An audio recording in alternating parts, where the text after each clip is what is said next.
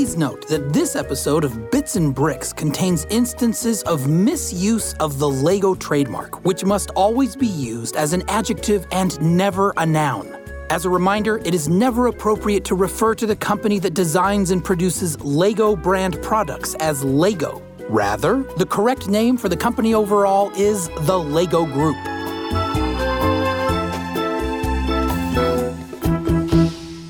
I hope that was severe enough. Was it severe enough? We get Yeah, that was great, Ben.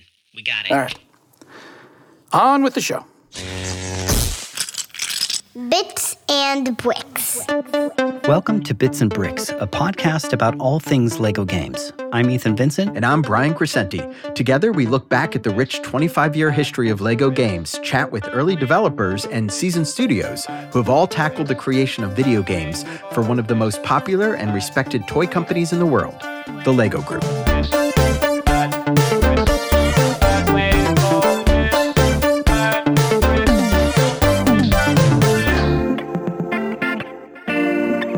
So Ethan, Yes. uh, I was doing something today. I was going through our old recordings. We we've been working on this for quite a while now, going back to 2019. Yes. Um, and I was going through some old recordings, and I came across one that I think you're going to find very interesting. I'm doing a bunch of research right now on Yeah. Lego video games. Yeah. Their anniversary next year, it's 25 years, and one of those is Friends, which Yeah. I, I worked on. Um, yeah. yeah. What was what is it that you did on Friends? Can, can, I, can I ask you a question be, before we, we dig in? Sure. Um, do you know uh, about Lego Darwin, SPU Darwin? Lego Darwin? SPU Darwin, Special Projects Unit Darwin. N- no, um, you don't. I don't think I do. You know, it's, it's for some reason that rings a bell, but I don't know why. well, that, that was the precursor of all the digital stuff that Lego is doing. Oh, So that- interesting. It, I thought you might find it interesting. There was a unit that was open in uh, in Billund in Denmark, and that unit was the precursor of all the the games and all the digital work that Lego did afterwards. Oh, that's interesting. I thought you might you might find that interesting because I don't think many people know about that. That's amazing, Brian. Yeah. Like, uh, rarely would you have a moment like that where you hear something for the first time, like recorded. Um, tell me a little bit about this. Who, who's speaking here? yeah. Uh, so that's uh, Adriana Ezagari. I'm, tra- I'm probably really mispronouncing her name. Uh, I interviewed her back in September 2019. Yeah, at like a club or something. It's like there's like this thumping yeah, background it- noise. She, I think she's at a cafe in Greece. Okay. Uh, she's she's got like a, a really interesting uh, backstory that maybe one day we can dig a little more into. Yeah. But uh, obviously, she worked at the Lego Group uh, on on on digital efforts, including Friends and some other things, and then went on to do a bunch of other work, including working at Sony Computer Entertainment and working on games for a while. And then at some point. Uh, in in 2015, just decided, you know what, I'm I'm done with this. I don't want to I don't want to do technology so much. I, I'm sort of burnt out Yeah. and I'm going to go start my own uh, travel company. Yeah, so rad. she is now a guide and a coach. And she, I, I believe she lives in Greece, but she does these expeditions in Greenland and like goes out kayaking. And yeah, it sounds like she has an amazing life. That's cool. And of course, she was involved with SPU Darwin, which was kind of this really cool coincidence because you're actually talking to her about, you know, the video game, the PC video game, I believe, Lego Friends. And right. uh, she's like, let me tell you something else. And that's just so cool that you kind of got uh, got got into that. But before we maybe dive into the rich history and the this story, this amazing story, right, of the strategic product unit Darwin, and all the colorful cast of founders and incredible people we're going to hear about, I think we need to talk a little bit about where the Lego Group was back in the early or mid 90s when it came to technology, right? Um, Yeah. The Lego Group's interest, I think, in technology has been around since uh, at least the 80s and its connection with MIT. And it was a love of technology and Lego bricks that first drew Bjarne Tveskov uh, into the Lego Group. And for anyone who hasn't met Bjorn, I had the pleasure of meeting him in the summer, and he's just this amazing guy who has an incredible 35 year history with the Lego Group. Um, as a 17 year old, he answered the call of an ad. He was living on uh, kind of a, an island at the time.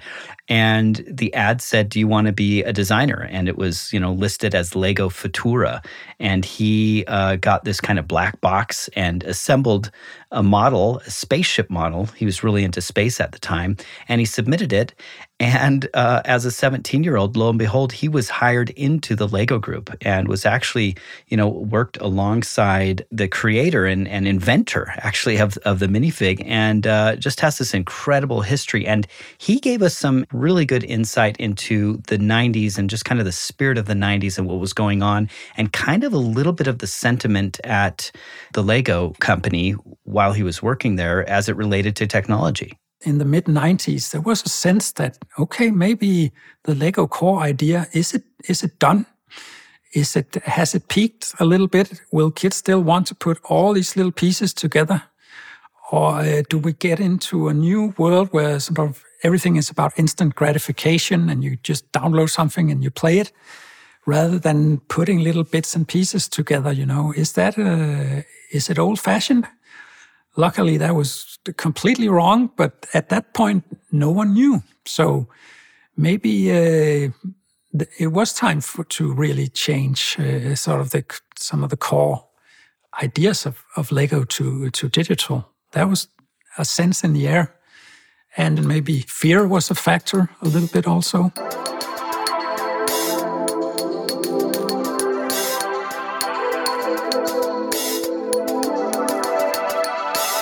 So, yeah, I mean, that's great. I love hearing him explain sort of what was going on at the Lego group in terms of digital and technology in in sort of the moments before this journey we're about to go on talking about SPU Darwin. What I love about Bjarne talking about it is he was already engaged in a lot of the computer stuff coming out as this like young 17 year old kid. He was doing basic programming. Uh, mm-hmm. it, it was a time where there was kind of this I would say divide between like the the literate with computers and maybe those that had no idea, you know? Yeah.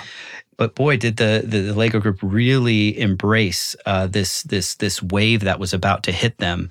Yeah. So Brian, let's let's dive in. Tell me a little bit about the origins here of you know this this SPU Darwin. Sure. Yeah. So what became one of the Lego Group's biggest early explorations into digitization started near Bern, Switzerland in the early 90s. Mm-hmm. Um, so there was this eclectic mix of dreamers that included a NASA scientist, a rock and roll roadie, a photography student, uh, and, and, they all were sort of brought together by the singular vision of a nature loving, wandering scholar who called himself Dent de Leon de Midi. Uh, yeah. He was sort of a, a Renaissance man. He, he, went by the name Dondi mm-hmm. to his friends. And he was sort of consumed with the idea of remaking the Lego brick in digital form and then using those digital creations to create a Pixar like movie mm-hmm. and, and maybe use them, the, these sort of digital creations, to also do instruction manuals for uh, the Lego group and those theme sets, uh, commercials, and of course, even video games. Yeah. And, and it seems like even before the pursuit of the that big idea, there was a really chance meeting, uh, two actually, between Dondi and Claude Ebersold. Uh, he was at the time of 18 year old kid, kind of working at a local computer shop, uh, really literate with computers. And the two formed a friendship over their interest in yeah. technology and love of 3D graphics. And here's Claude Ebersold talking to us about that. I guess we were in fall 91 was when it started for me. I think uh, Apple just released QuickTime, or at least QuickTime Beta. But yeah, so uh, one of the customers there was uh, a guy called Don de Lyon du Midi, uh, which had his uh, studio up on Beatenberg. And uh, we heard fabled stories about him doing wild multimedia things in 3D. And me moving in that direction. I was obviously very curious and interested to meeting him. So uh, I went along for one delivery of some hardware or, or something, or and uh, met him up there. And that was it. Uh, obviously, it wasn't like a, a Dundee Claude meeting. Then, you know, I was just some some tech nerd delivering stuff. You know, a year later, I guess uh, we got a fast forward because um, I switched computer stores. A new one opened up at another place uh, called Computer Studio, and uh, Dundee walked in uh, one day, uh, wanted to check out the store and needed some product. I don't remember what, you know he remembered me, I remembered him, and uh, we started talking again. I eventually showed him some stuff I was uh, working on myself, 3D stuff, uh, and this got the ball rolling really well. And uh, eventually, we just developed a, a friendship. It was very inspirational. He was one of the only person uh, here in Bern uh, who supported me in my decisions of going down the 3D rabbit hole. Back in the early 90s, no one was talking about that. Keep in mind, this was just the beginning of desktop publishing, you know, so so 3D was another leap away from that, you know. Yeah, he was the only person uh, I could actually just talk about it, you know, and uh, share uh, ideas and and so on, and uh, so I guess I, I, was starting to push him to start more stuff, you know, do things, you know, so I can uh, be involved and uh, help out and, and be part of it. So before they knew it, Brian, the two were working mm-hmm. together on little 3D modeling and animation projects. And then one day in 1993, they had an epiphany of sorts. We were talking for a while about different things that we could do. You know what what kind of projects or which direction could we go uh, which could lead to some kind of success or at least some recognition and more work you know? Uh, one day i was up on Beatenberg and i was there once every few weeks i guess uh, just chatting with him. Uh, we went for long walks uh, up in, in the mountains there and one day uh, we were talking about how everything in 3d looks like plastic that was one of the key moments uh, when we defined that. So, uh, what can you do when everything looks like plastic, you know? Uh, and I guess a little later, uh, Dundee was reminiscing about it and uh, came up with, with Lego as a toy. I guess he was playing with his son Frodo uh, and and had a, an epiphany about it, you know. So um, he started talking about, hey, we could we could do a Lego movie, you know. Frodo's birthday is in more than a year. So we could uh, create a birthday gift for for his son. You know, uh, create this uh, little Lego animation thing, or at least some pictures. You know, maybe a nice birthday card with a Lego picture that we made ourselves. You know, uh, that was sort of the the very humble beginnings. So, so Ebersold said that though they both knew that despite the goal of creating a birthday video mm-hmm. uh, for Dondi's son, the real goal here, the one that was sort of unspoken between them, was something much bigger. The two, joined by a, a friend of Ebersold's named Oliver Hornauer, set to work. Uh, first, they purchased a Lego spaceship, mm-hmm. a mm-hmm. uh, little box set, and, and started measuring every piece included in that kit, uh, both assembled and as individual pieces. Then they started recreating the pieces using their computers and 3D graphics. Um, an initial test of the spaceship moving around in, in, this sort of 3D space they'd created looked crummy, uh, according to Ebersold, but I, am sure it was amazing for its time. Yeah. Um, but still, it was good enough to excite the trio. So uh, as the work proceeded and the time needed to create the the new project, uh, which was meant to be this sort of one minute long short, uh, got longer and longer, and they realized it was this essentially a really major investment in their time. Hornauer mm-hmm. ended up dropping out and was replaced by another friend of Ebersold's uh, who joined the team. And, and, this was a, a rock and roll roadie with a graphic designer's edge. His name was Alex Fuhrer. Uh, and we hear him here talking a little bit about that uh, decision to join them. I did an apprenticeship as a photographer. Well, regular school, a little un- irregular school. I went to an international boarding school uh, from seventh, eighth, ninth grade.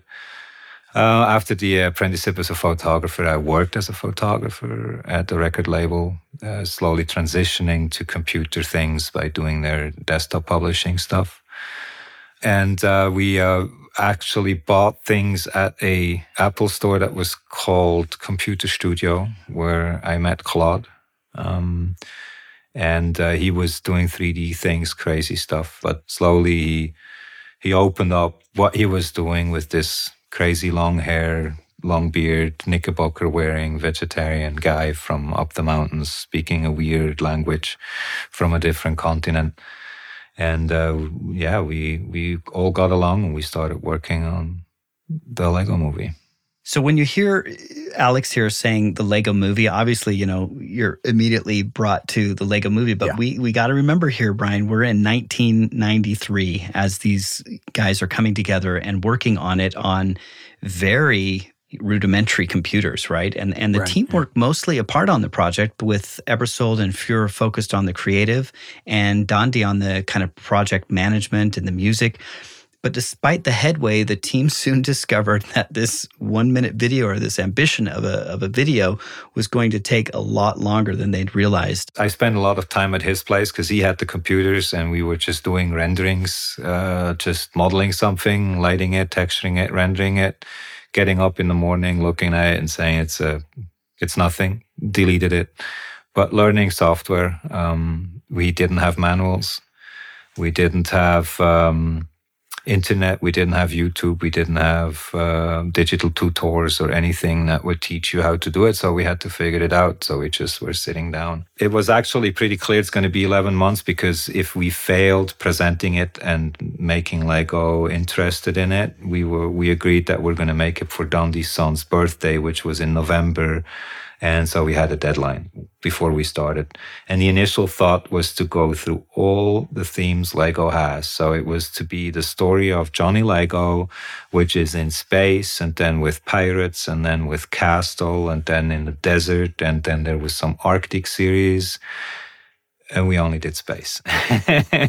and that already was a four minute movie um, with rendering times unimaginable effects that didn't exist. We we took the whole sequence through Photoshop, image by image, and not used compositing software.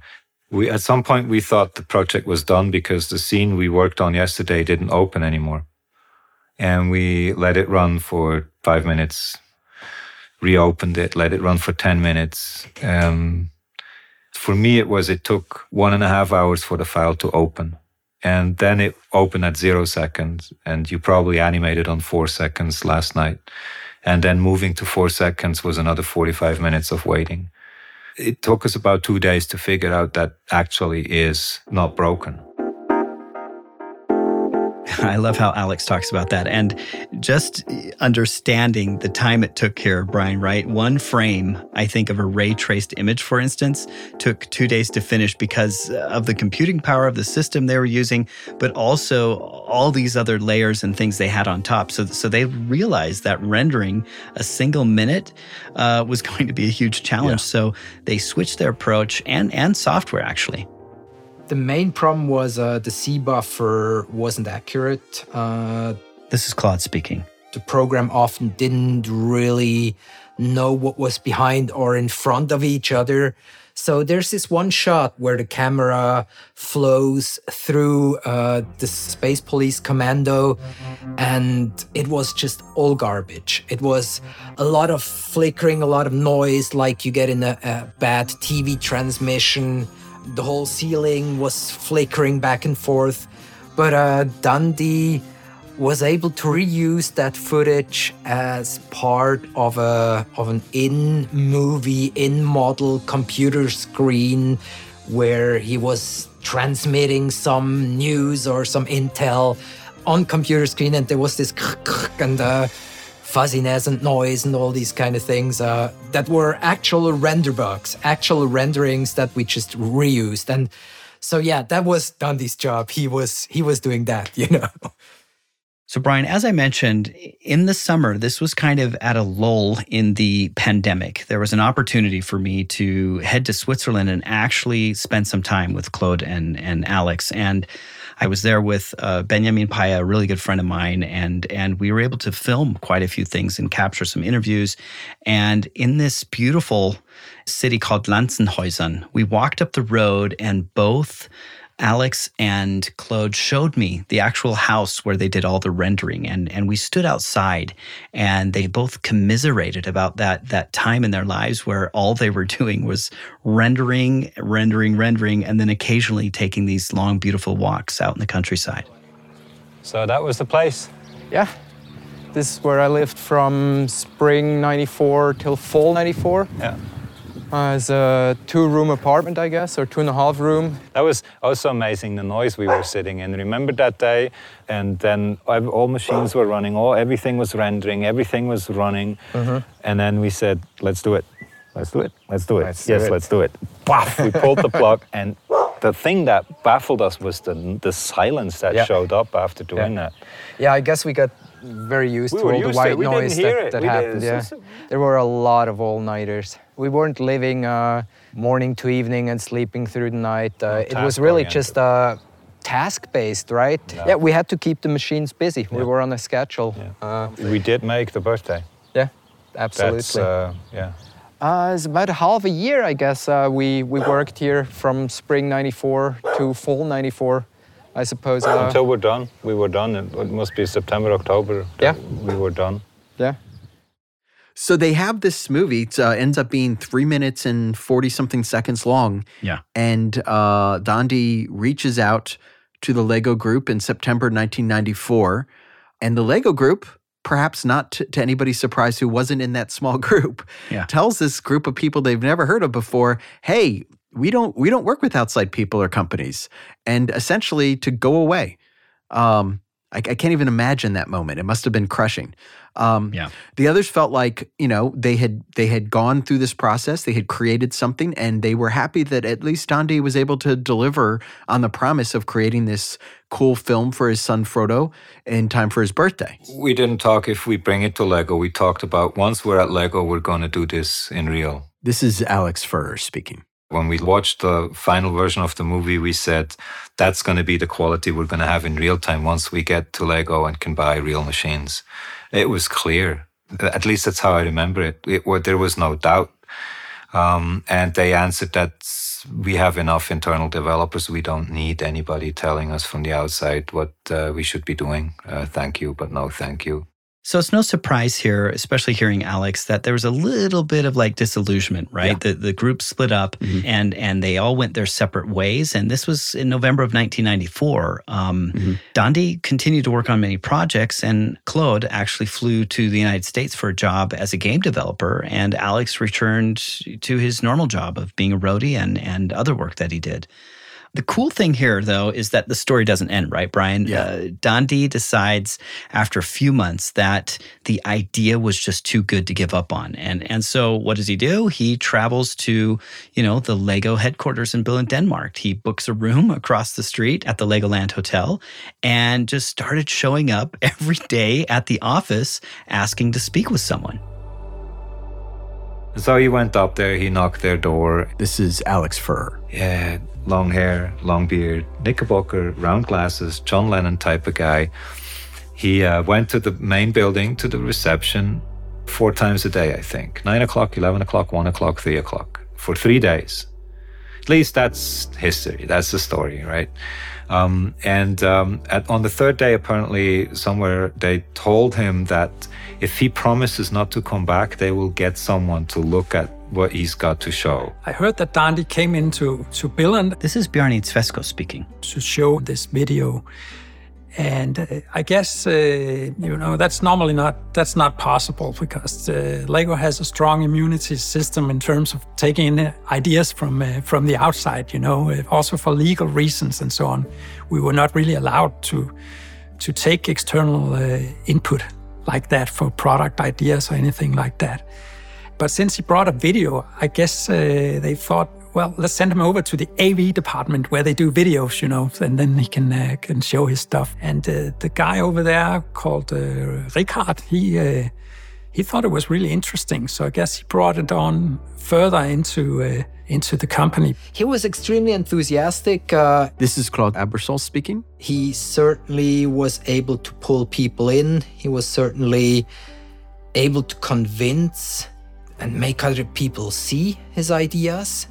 I think one picture or one poster was extremely important, and uh, that's depicting uh, another Lego model, the the Space Police Hunter, as we called him. It's a little smaller. I had it in an exploded view. Every element is sort of apart from each other, so you you basically see every single element. And uh, I guess that must have been a huge aha moment for them. But here suddenly there was this uh, this visual thing, something you could see. This is Bjarne Tveskov speaking. Bringing Lego to life in a new way, in a very uh, visual way. So that was exciting, and it was certainly beyond anything we had uh, managed to do uh, internally at, at that point in time. So it's always important to have these uh, key visuals or something you can show that really sells uh, sells the idea. That that really uh, opened a lot of uh, minds and a lot of eyes for sure. And um, he did get it to Kjeld Kristiansen, apparently. This is Alex Fuhrer. And uh, that was must have been in November or something, maybe past November, December of 94. So that's pretty amazing, you know, Brian. I Yeah. this idea of you know Dondi being so persistent and just wanting to speak with the owner and CEO of the company. You know, this constant knocking, and at the time, that was none other than Kjeld Kirk Kristiansen, who also happens to be the grandson of the founder of the Lego company, Yeah. Ole Kirk Christiansen. So we were super fortunate to be able to chat with Kjeld, who was really gracious Yeah. to talk about some of his memories of Dundee and, and, and the origin of Strategic Product Unit Darwin. he had probably been there at our reception a few times when I heard about him. But uh, I heard about this little skinny, long haired, long bearded guy who wanted definitely to talk to me and show me what he had done.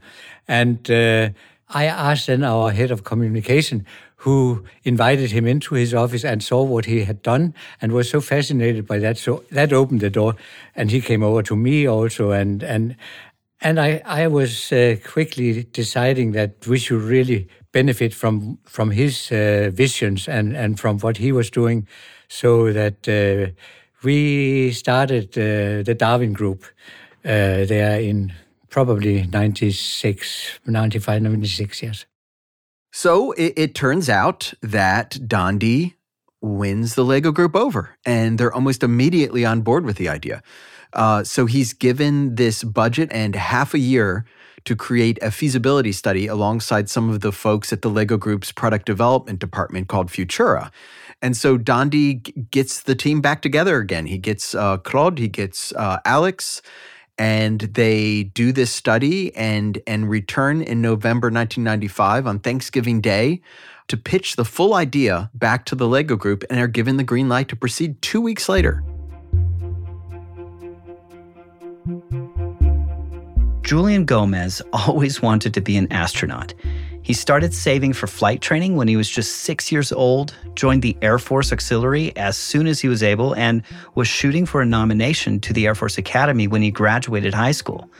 But at 15, he was in a bizarre crash when an airplane slammed into the car he was in, effectively ending his aviation career. And he said he did receive the Air Force appointment, but that the injuries caused by the accident made him ineligible. Wow. So instead, he decided to pursue computers and he attended UC Berkeley and then went on to work for NASA, the Jet Propulsion Lab, Xerox PARC, Macromedia, and even Apple, doing formative work in the field of 3D graphics. Yeah, he he really uh, had a lot of interesting experiences, specifically around 3D graphics. And, and so while he's working at Macromedia, he's attending this Macworld Expo in Rotterdam, uh, and he lo and behold meets Dondi. And Julian Gomez talks to us a little bit about that first run-in. Uh, so that was late 80s. It was at a Macworld Expo. And th- this very hairy guy came up to me and started asking me questions about, you know, what the Macromind software could do and the things that he wanted to do. And we just got to talking and talking and talking. And then after the expo, I went off to Switzerland to stay at his house and we talked lots and lots more. And we actually, I was in, at his place in Beatenberg probably every four months or so just to talk more. And he'd come out to Silicon Valley because he was the in house artist for a company that made a board with a JPEG acceleration chip. So he was in Silicon Valley frequently in order to, do, to work with them. At some point, Dondi was contacted by this guy who wanted to do a music sampling station, and this was called the InTouch I Station. So he did the prototype, which was all done in Macromind Director, and then that guy hired me in order to design and produce the actual production iStation. So that was the first project Dondi and I worked on. That was 91. So Gomez, who stayed in touch with Dondi over the years, described him as this trained fine artist mm-hmm. and someone who had a deep understanding of how technology could be applied to the creation of art. Uh, and it was in 1994 during another sort of expo, SIGGRAPH, uh, where Donde approaches Gomez about his Lego movie idea. Um, and, and Ethan, you had a chance to talk to him about that in this short uh, excerpt from that interview. So I was working hard at Apple. I was the principal engineer for Apple's QuickDraw 3D. And then at SIGGRAPH 94, uh, Dondi took me aside and said, "Let's. I have a video I want to show you." And it was it was close to final cut of the Lego Movie. And he told me he was planning to go up to Billund and talk to the head of Lego and show him that and tell him he needed to create a database of 3D graphics Lego. So the first inkling I had of the Lego project was at SIGGRAPH 94. Wow. What was your impression of that Lego movie? How would you describe it for, you know, someone who's maybe never seen it? What was your impression of of this thing he had created and kind of nonchalantly kind of popped into your, you know, laptop? I was thinking, wow, this would be a smash hit. Now, remember, I didn't have Lego growing up. It wasn't in the US when I was a kid. So I saw this. I knew what Lego was, of course. And, and I saw this movie and I was like, oh man, this is, everybody's going to love this movie. And at that point, when he said he was going to go up to Billund and talk to the head of Lego and that he would probably need technical help later, that's when it first hit me that maybe I should get more familiar with this Lego thing. So a few months later, Dondi told Gomez about the successful meeting with the Lego Group and his ideas around not just the movie, but an actual database. One of the things Dondi said he's always liked about me is that he explains an idea and I get it in two minutes. and so towards the end of 94, he told me about this database concept. And that's when I realized, holy cow, this is huge. This isn't just a movie. It's actually a huge, gigantic concept. How did he explain the database concept? How did he explain that to you uh, in presenting this idea of a database? Oh, well, the first thing was that there needs to be 3D Lego. And this didn't need any explanation because, of course, there needs to be 3D Lego.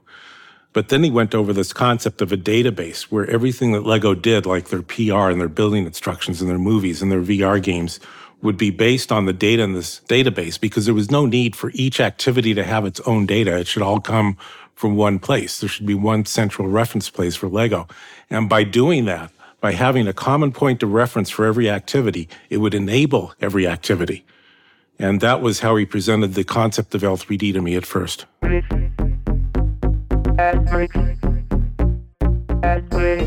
So Dondi reaches out to Julian again around March of 1995. Uh, at this point, he was working on the feasibility study of his idea for the Lego Group, and uh, a group of six people ended up spending a few days in the north of Jutland discussing the concepts and creating the basic framework for an advanced visual computing laboratory for the LEGO group. Yeah. Over the following months, the group created a number of proof of concepts that included converting and creating 3D graphics and core conceits for a database. Uh, they did all this uh, so that by that Thanksgiving Day presentation that we we talked about a little earlier, the team would have more than suggestions to show. So at the time that the feasibility report was presented, it was not just an outline of how Darwin would work. This is Julian Gomez speaking. But it included re- real life demonstrations of initial versions of the technology.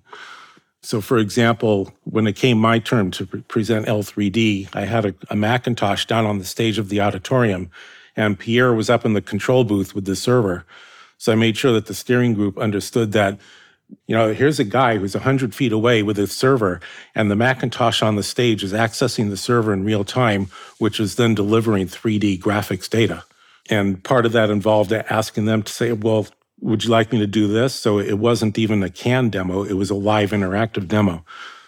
And by the end of the day, uh, you know, we had shown them that not only do you have a plan here for how to do this whole division, SPU Darwin, but we've shown you already that the technology does work.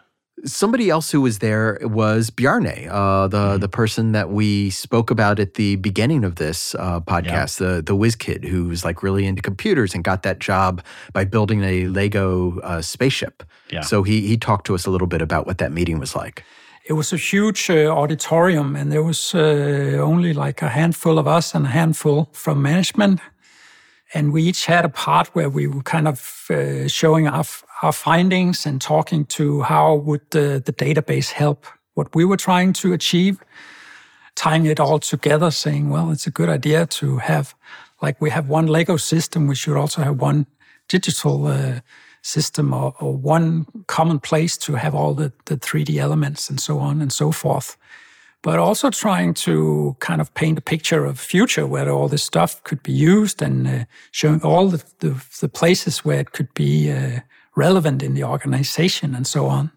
It was a it was a tense uh, meeting, but on the other hand, uh, I think there was also a sense that uh, there was some momentum already behind this. So the general feeling was that uh, this could could go somewhere, and we got an answer very quickly uh, after the meeting that it was a, a go ahead. Yeah, that's cool to hear Bjarne talk about that that moment where they get the green light. Yeah. Uh, you know, that came about two weeks after the group had presented. And one of the things that I always find fascinating in looking at that feasibility report, Brian, is to see kind of the calculations at the end. And, and I think they had a proposed budget of around 11.5 million.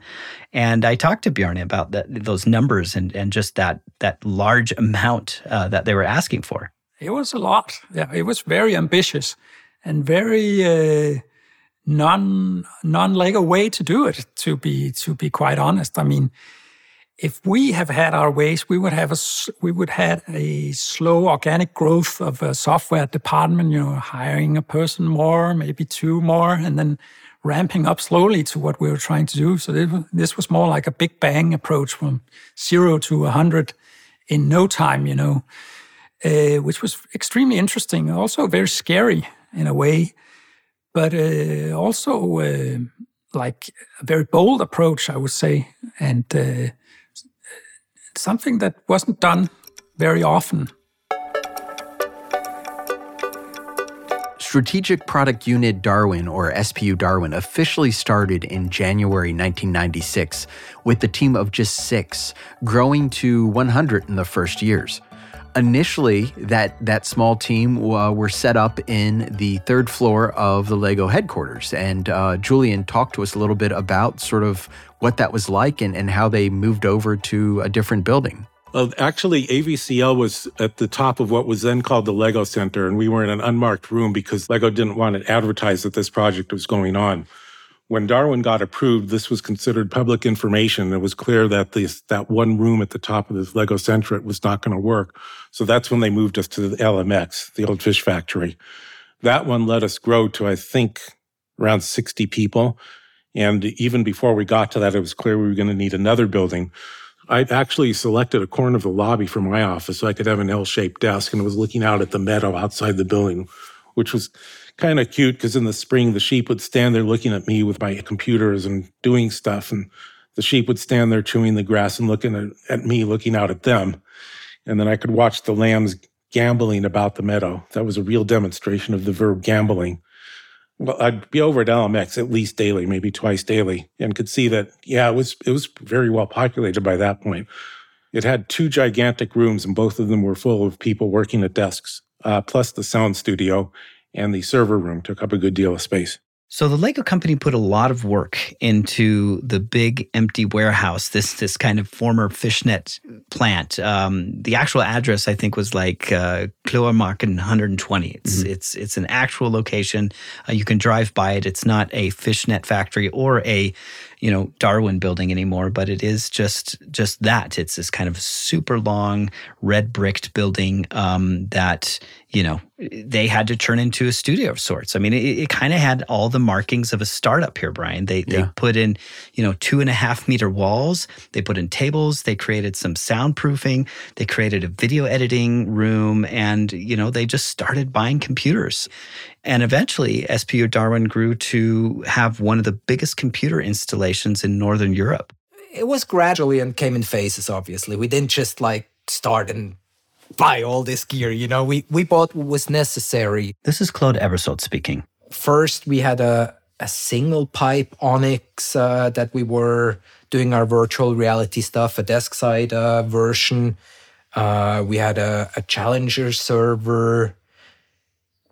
So yeah, this this came in gradually. It was only towards the end when we were about 160 people uh, when the scope was uh, was obvious.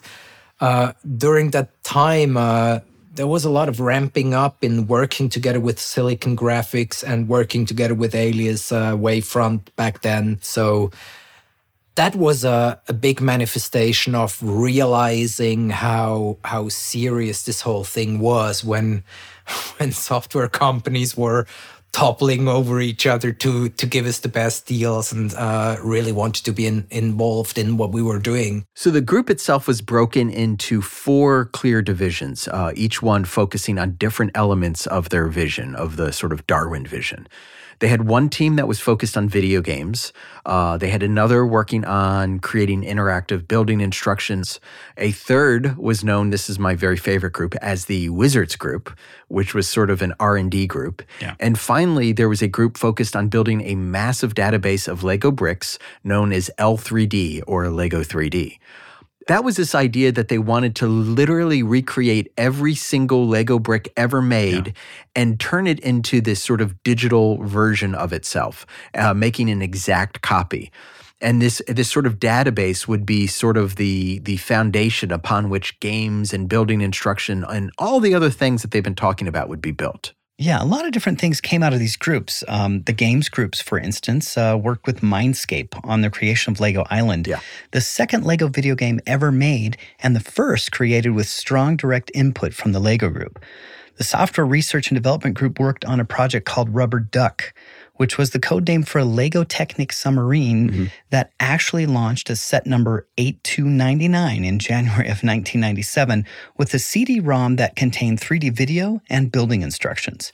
And then, of course, there were the wizards who did some amazing work on things like virtual reality and connected experiences. And it's probably here, Brian, that we need to pause real quick and, and return to our long bearded knickerbocker wearing vegetarian friend, uh, Don de Leon de Midi or, or uh, who led the Wizards group. And he actually carried the title Senior Visionary, right? Yeah, you know, uh, I, I, and I know you spent a lot of time trying to get a hold of him because we both really just wanted to hear his story. He sounds like such an interesting guy, and uh, I think we both sent a lot of emails to him trying to reach out. I know my yeah. my attempts go back to I think late 2019, and up until I don't about a week ago, and yeah. just have never had any luck with him via email. Yeah, it's too bad. I, you know, when I was in in Bern in the summer of uh, 2020, I talked to both Alex and Claude and kind of like, hey, what's going on? And they they made it kind of clear that he wasn't interested in revisiting, you know, his past and didn't want to really talk about it. And I actually had the idea to like roam the streets and right. did like on a weekday morning with uh, with my cameraman and friend Benjamin Paya, and we just kind of went down the street that we thought he'd be on where his shop was, which also has no address. It's really hard to find him, you know. Yeah. But uh, all with no results. But um, I, I, did find this, Brian, and I wanted to share it with you. It's this little gem uh, that we have from a Danish television station, um, and you can hear Dondi's voice as he's explaining the vision of the Wizards Group. Lego coming from the traditional company that it was to doing these new wild things, which which are brand new to this company. Um, it was very important to do that in the center, in the mecca of of Lego. We're uh, trying out new ideas and play concepts. We're working on uh, very high technology, which we realize then will come down to the kids. It'll be on their desktops and their in their rooms. I think the nicest thing anyone can say to us in the Wizard Group is, "You understand Lego. You are Lego." Um, you have uh, the future of Lego is partially in your hands, which is great for nerds, you know. there it is, Brian. you know, at least we have that little snippet with uh, the little shout out to the nerds there at the end. But um, yeah, you know, let's get back to our various groups at SPU Darwin. Um, you know, probably the biggest bet the LEGO group made was with the Advanced Technology Group and the L3D database. Uh, the idea of making something as interchangeable and long lasting as the physical bricks themselves Julian Gomez led those efforts, and although it was making headway literally brick by brick, the Darwin Group had to deliver on their projects and products, as Claude talks about here. With Rubber Duck and Lego Island being a success, uh, people wanted more. Obviously, it, it was we were just picking up uh, steam. You know, it, we were just getting going. It was uh, we had those first uh, products out the door. They went great. We had a great time mm, creating them, and we had a great time seeing how they're perceived. And uh, we won some awards, and uh, everybody was happy. You know, it was it was happy times. It was definitely our honeymoon phase. Now we're confronted with yeah, show me the money, show, show me what you can do with it. You know, uh, we want more. How how is this going to be a wheel that keeps spinning? You know that that that we can uh, implement into into the corporate world of or into the realm of of Lego and how could this be a, uh, its own department and uh, yeah how how did it all fit in from from a strategic project unit to a department from Lego you know so several different departments started to emerge focusing on their specific ends and needs yeah, I mean, there was a kind of a gap between this very high end stuff and this sort of the very down to earth stuff we were trying to do, you know. This is Bjarne Tveskov speaking. We had so much hardware and just kept growing. I remember sometimes going into that uh, big machine room with all the servers humming along and then just seeing all the performance meters at zero. They weren't doing anything, just the aircon running, you know, and and uh, of course, it's hard to keep a load on all these machines all the time, but you can just kind of feel all the money flying out uh, over the roof, basically, you know, uh, and over the heads of of people. You know, why do we need all this uh, all this stuff? So yeah, sometimes it felt a bit uh, disjointed, but on the other hand, sometimes you just have to go all in on something and then see where it lands because you don't really know. Housed away from the Lego headquarters, the group did start to drift away a bit from the central Lego company and the people working there. They were, in many ways, viewed as this kind of rock and roll group that's sort of siloed away from the rest of the Lego group. And unfortunately, that began to build up a level of animosity between the main company and these young startups trying to recreate the Lego experience and Lego play in digital form. Uh, Claude talked to us here a little bit about that mounting tension we came in with this let's go, let's do it, people, go, go, go kind of attitude, you know, uh, overflowing with enthusiasm and uh, just wanting to to do stuff, you know. And uh, one thing we heard over and over was was the response of, uh, "We will see. Uh, let's let's wait a little. Let's let's see. Let's talk about it another day." You know, so we never really got a a strong support from from the different Lego departments, I feel.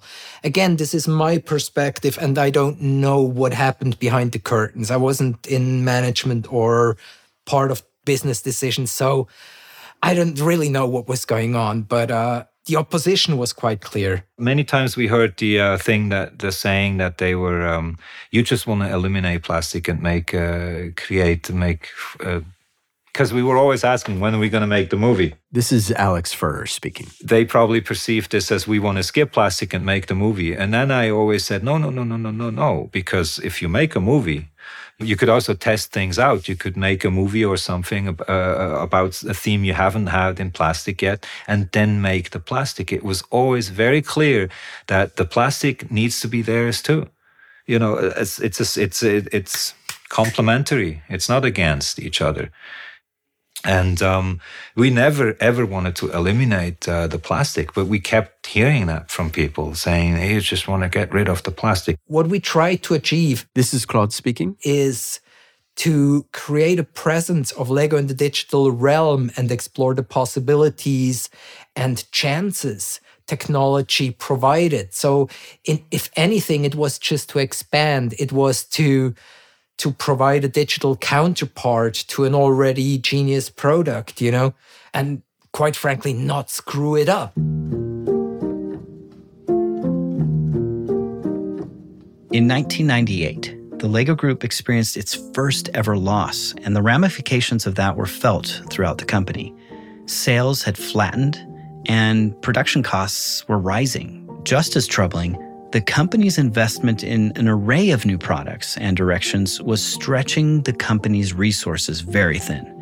For SPU Darwin, the impact couldn't have been more immediate. The group had massive ambitions, but failed to execute on delivering something in the near term the group's foundational efforts on the database, for instance, was obviously very ahead of its time and a great idea, but in execution, it was perhaps too far ahead of its time. Creating a single brick to the specifications and quality needed was taking way too much time, and, and with the group only creating two or three digital representations of the brick in a given day. Yeah, and at the same time, uh, the Lego Group had in 1997 founded Lego Media International in London. Uh, and it was tasked with, among other things, helping to create video games, which it turned out was a key part of SPU Darwin's efforts. And so Darwin, with its massive array of computers, was not an inexpensive investment to maintain. That high cost and lack of immediate delivery of commercial products, coupled with the onset of financial issues at the Lego Group, led to a decision in the summer of 1998 to cut half of Darwin's staffing. I wasn't there for the final run of Darwin. Here, Claude again. I left Darwin in late spring 98 and Darwin was shut down in 99, so they had another year to go. Uh, the mood changed in 97 or in the duration of 97 rather. Um, I guess there was a lot of pressure from upper management. Uh, they were starting to cut the funds for projects, uh, and there was a, a, certain pressure that one felt there that uh, um, perhaps Lego wasn't doing so good and uh, I think a lot of people also blamed Darwin for it. That that we were just really this this bottomless pit uh, where where money just disappears. And uh, in in preparation for this interview, I, I found some old documents uh, where where mission statement for the Wizard Group is Dynasty ain't cheap. As a mission statement, you know, so to fight against this false expectation that you can just have everything and save money while doing it, you know, that certain things will cost a lot of money, especially if it's fundamental research that needs to get done to make this transition right for Lego, to, to provide the best possible chance for Lego to, to emerge as a major player in the digital space. Darwin was completely shut down the following year. So Alex Fuhrer talked to me a little bit, Brian, about you know seeing the writing on the wall, and this to him kind of happened shortly after attending uh, SIGGRAPH, and and he just had an experience there where it, kind of the light went on after that experience. So uh, let's hear a little bit from that conversation. I quit. I saw the writing on the wall after Rubber Duck. Uh, well, especially after SIGGRAPH. Um, and we had a virtual um, New Orleans up and running where you could walk through New Orleans and see the convention center and the Super Bowl thing, the stadium, and so on, and some landmarks. And it wasn't all out of Lego, but it was VR and it was minifigures, and you know. And uh, Kjeld was there, and um, I sat next to Kjeld. Kjeld had a stick because he hurt his knee, and uh, he, he the light went on after the two hours in the cinema, and he took his stick and looked over to me and said, "Next year, Lego has to be on this screen." And uh, Claude and I were like, "Yeah, of course, sure. When are we gonna make the movie? this is step one in making the movie." And so we went back and we took a joke of uh, Julian Gomez about an airplane landing where the co-pilot goes, "Oh, this is going to be really, really tight," and the pilot, "Oh, we're going to have to brake really, really hard," and then you know all that discussion, and they finally land, and they just at the border of the uh, runaway, and then they said that was a really short one, but look how wide it is. That was the thing we wanted to convert to an animation. So we had these things called um, pet project days, personal education training days. We could take a day, a month, or a week. I don't remember. I think it was a month and of not working on the on the current projects, but working on something we wanted to work on. And we said we take these pet days, we make them on those those pet days, or we make them during work hours, or we make them at the weekend. At the weekend, we work on it in night, whenever. We just want to get this done. And my direct boss saying, "You don't have a client." And I said, I sat next to Kjeld, the guy that pays your salary. I was always pretty direct. I never talked around the bush. The guy that pays your salary is our client in this and you telling me i don't have a client? Isn't there anything we can make to get to an agreement? He said no you can't do it. You have to follow the production schedule. We are tight on people blah blah blah. And that's where i said okay this is probably over i don't know what happened it just it just went downhill and i heard them talking about lego media international something i have not even i don't know who that was i don't know where they were i i didn't care too much anymore so yeah I guess that was at the end was was the fall of Darwin in '99. You know when when they decided to just cut Darwin. This is Claude Ebersold speaking. If all you know is a hammer, everything looks like a nail. So if profit is the only thing you measure it by, you can say it was a failure. You know, you, you can say uh, we spent way too much money. Uh, we weren't aware enough of developing with profit in mind, but more the real, the, the core, the nitty gritty, the what it fundamentally means to be a virtual Lego character, you know, or a virtual Lego toy for that matter, you know. That was where we were at, but that got lost in in translation unfortunately. That that is the the saddest part and uh, i guess got more and more disillusioned with it. Uh, i realized the lego movie will never happen so I think from Claude and Alex, it's it, it was very clear in my conversations with them too that, you know, they they felt impacted by by you know the closing of Darwin, and Julian Gomez talks about that same thing and, and just what that meant on a personal level. I uh, never really had time to process it because of what I said about having been forced to leave Denmark. That actually happened pretty quickly, and I didn't get a chance to talk with all all of the people involved. Because one of the thing is, at least for Advanced Technology Group, I hired everybody there, so it was a personal relationship with every person in that team. And uh, because I had to leave so quickly, I didn't get a chance to really wrap that up. Uh, that includes with Dondi and Claude and Alex definitely we were all dismayed because we'd been working on this dream for years at that point. Yeah, so obviously this is you know a hard thing for a lot of people. Um, when I talked to Bjarne, I got a very different story, and uh, you got to hear this, Brian. This is yeah. this is just kind of sad little moment, but it's it's a great little mm-hmm. story. Check this out.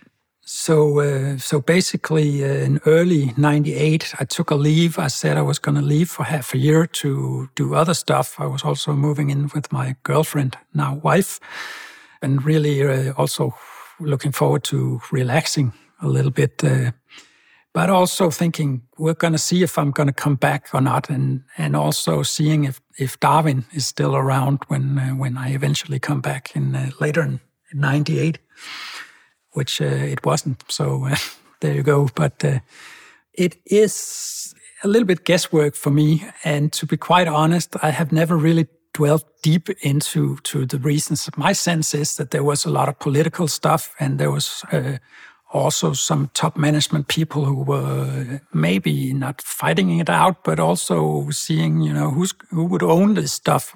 So maybe it's not the right thing to uh, to do in the in the long term. You know, you can do it for a while, but it's really hard to keep that uh, momentum. And uh, with the culture being so different, is it the right thing to do? That was a big question. While initially the impact of investing so much in a group that seemed to deliver so little meant that discussion of the group and the investment was sort of verboten, in retrospect, what SPU Darwin achieved was it was actually meaningful. Yeah, and it was it was SPU Darwin, for instance, that helped to fuel owner and CEO at the time, Kjeld Kirk Kristiansen's passion for technology and interest in pushing the Lego Group into things like digital experiences, fluid play, and video games. Darwin was among the first to discuss the philosophical questions of what it means to be a Lego brick or minifigure in the digital domain. How should a minifigure behave and look when freed from its physical form? Can they stretch? Can they bend these kind of non existent knees? Yeah, and you know, that's seen in every video game from Lego Island to the many Lego Star Wars titles. But it's also seen in the popular Lego movies and shorts from the Lego movie to Ninjago, Legends of, of Chima, and Monkie Kid.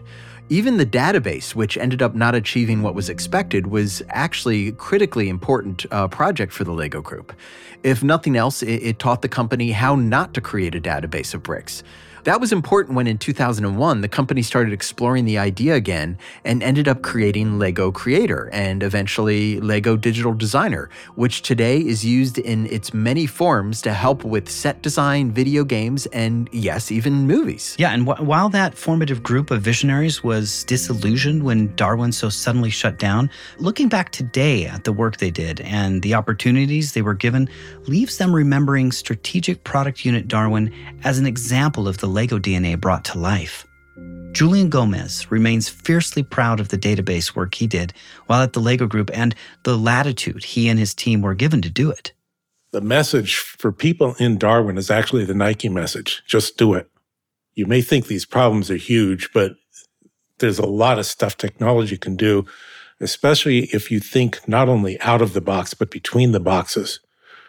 Um, the message for Lego is that they need better corporate memory because they spend all this money on developing stuff and then just kind of shove it aside. You know, imagine where digital Lego design would be if LDD had tried to use some of the um, ATG engineers in developing that. Claude Ebersold, for his part, is reluctant to call SPU Darwin and its many projects a failure. I was going to say, I guess we failed, but I guess uh, with with a heavy storm, a phase of heavy tranquility needs to come. And Lego had this phase beginning of 2000, I guess, uh, where after Darwin was shut down, uh, I guess the worst was yet to come. You know, this this wasn't the worst. I think uh, the years of of 2003, 2004, uh, this was horrendous for Lego, and I only I only uh, observed this from afar and only very not very intensely. I wasn't like when I left Lego. Lego was for me was pretty much a done deal. Bjarne Tveskov thinks Darwin suffered from bad timing. Darwin was too early for, for its time, and you don't get any awards for being early with, with stuff. That's one thing I, I realized. You know, it, it kind of hurts sometimes to be to be early with a lot of stuff, but you just have to accept it. And again, you can say that in hindsight, but you don't know when you're in it. But uh, I think it would have been better with a more organic growth where we had slowly ramped up and really based all our products in in, in real reality uh, based uh, uh, concepts and, and and actual shippable products. But um, that's that's just uh, how it goes. Sometimes you know it's this, you can easily say that looking back, but you can't say that looking forwards. I think the saving grace of Lego is the Lego idea.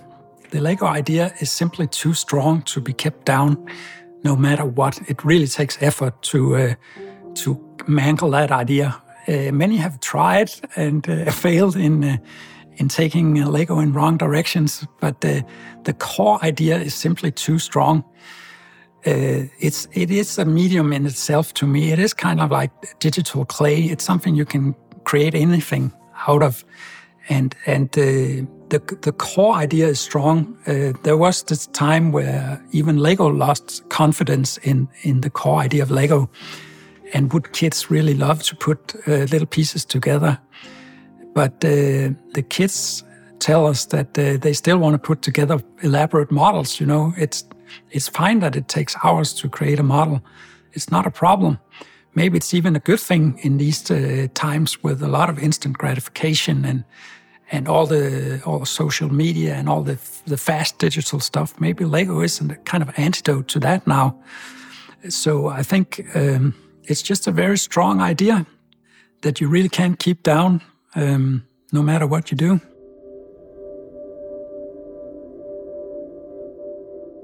Kjeld, thanks so much for talking with us about the company your grandfather founded and you ran for some time. Uh, you've had so many amazing experiences from ushering in the era of the minifigure to spearheading those first moments of the Lego Group's digital efforts. I- I'm, I'm just wondering if you look back today at that history, how do you now view Strategic Product Unit Darwin?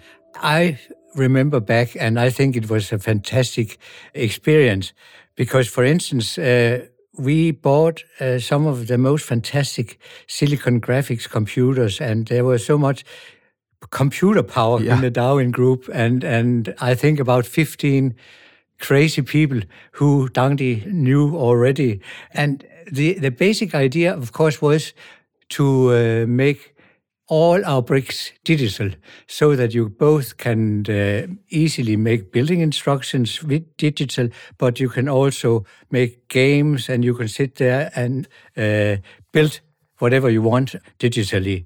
So I, I- thought that idea was wonderful, but I must also say it was quite uh, costly, but more importantly, it was really uh, too early.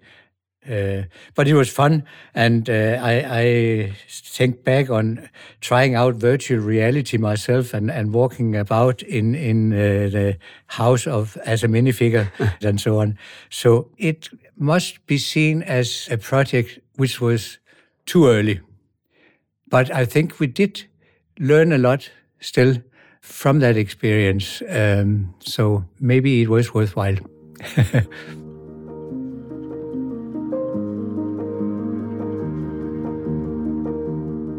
Hearing Kjeld talk about how SBU Darwin was worthwhile, ah man, what what an amazing moment. And and what a great conclusion to this as well, Brian. I think about you know just the the effort and the vision and the dream that these early friends had coming from Switzerland. And I can't tell you what a pleasure it was to, to meet them. And one of the most painful things I think in putting this story together is just how much was left out. Um, there are so many great things that Alex and Claude and Bjarne and, and Julian shared with me. And I look forward to putting that together maybe into something else and uh, hope that that will happen soon uh, after this, this period we're in. But for me, the big takeaway here is that when you dream big and you knock on those doors and you don't give up, um, you just might break through. And when you do, you can, with that momentum, hopefully shake things up. And, and I see just such a beautiful passion and such a force taking place in trying to help the Lego Group achieve this goal of digitization. Um, this was a really tremendous task to say we're going to take every single Lego piece and Lego brick and we're going to try to make it digital in a time where not too many companies were doing that, in a time where um, not too many companies were dreaming up creating all kinds of catalogs and movies and video games and wanting to do everything at once. Um, it was its biggest ambition and achievement, but it was also maybe its biggest stumbling block in trying to do everything at the same time. So I still hold such a you know special place in my heart for these these individuals who were just full of ambition and dreams and I think some of that spirit and I know some of that spirit is actually still alive today in the Lego group and in the Lego games team as I talk to them and meet with them and something that I've learned throughout the podcast. Yeah, I um it, it- it's it's it's so wonderful to stumble upon something like this as a journalist, as a researcher, uh, to find these sort of skunk works uh, that are perhaps known about within a company, but not very well known about outside the company. So, so having the opportunity to look at this, I think, was really interesting. And you know, I think it's really telling too. I think, despite the fact that I certainly at the time it was viewed, I think, as a failure by some, and perhaps even embarrassing by some. Uh, I think that in in retrospect, looking at it through the eyes of history, that it is.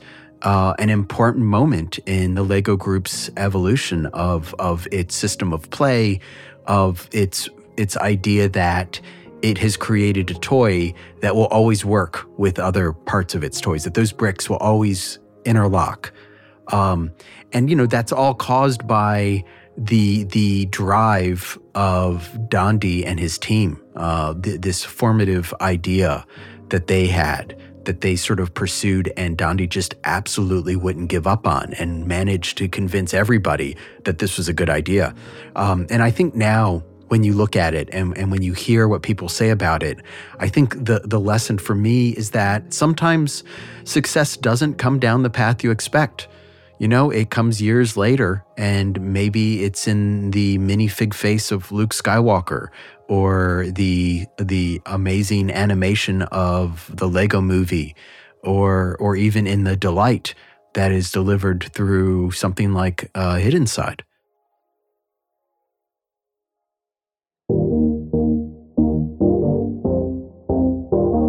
Bits and Bricks is made possible by LEGO Games. Our producer is Ronnie Scherer. Your hosts are Ethan Vincent and Brian Crescente. Episode producing and editing by Ethan Vincent. Writing by Brian Crescente. Mixing and sound design by Dan Carlisle.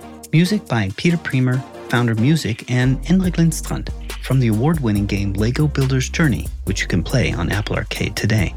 We'd like to thank our participants Claude Ebersold, Alex Fuhrer, Julian Gomez, Kjeld Kristiansen, and Bjarne Tveskov.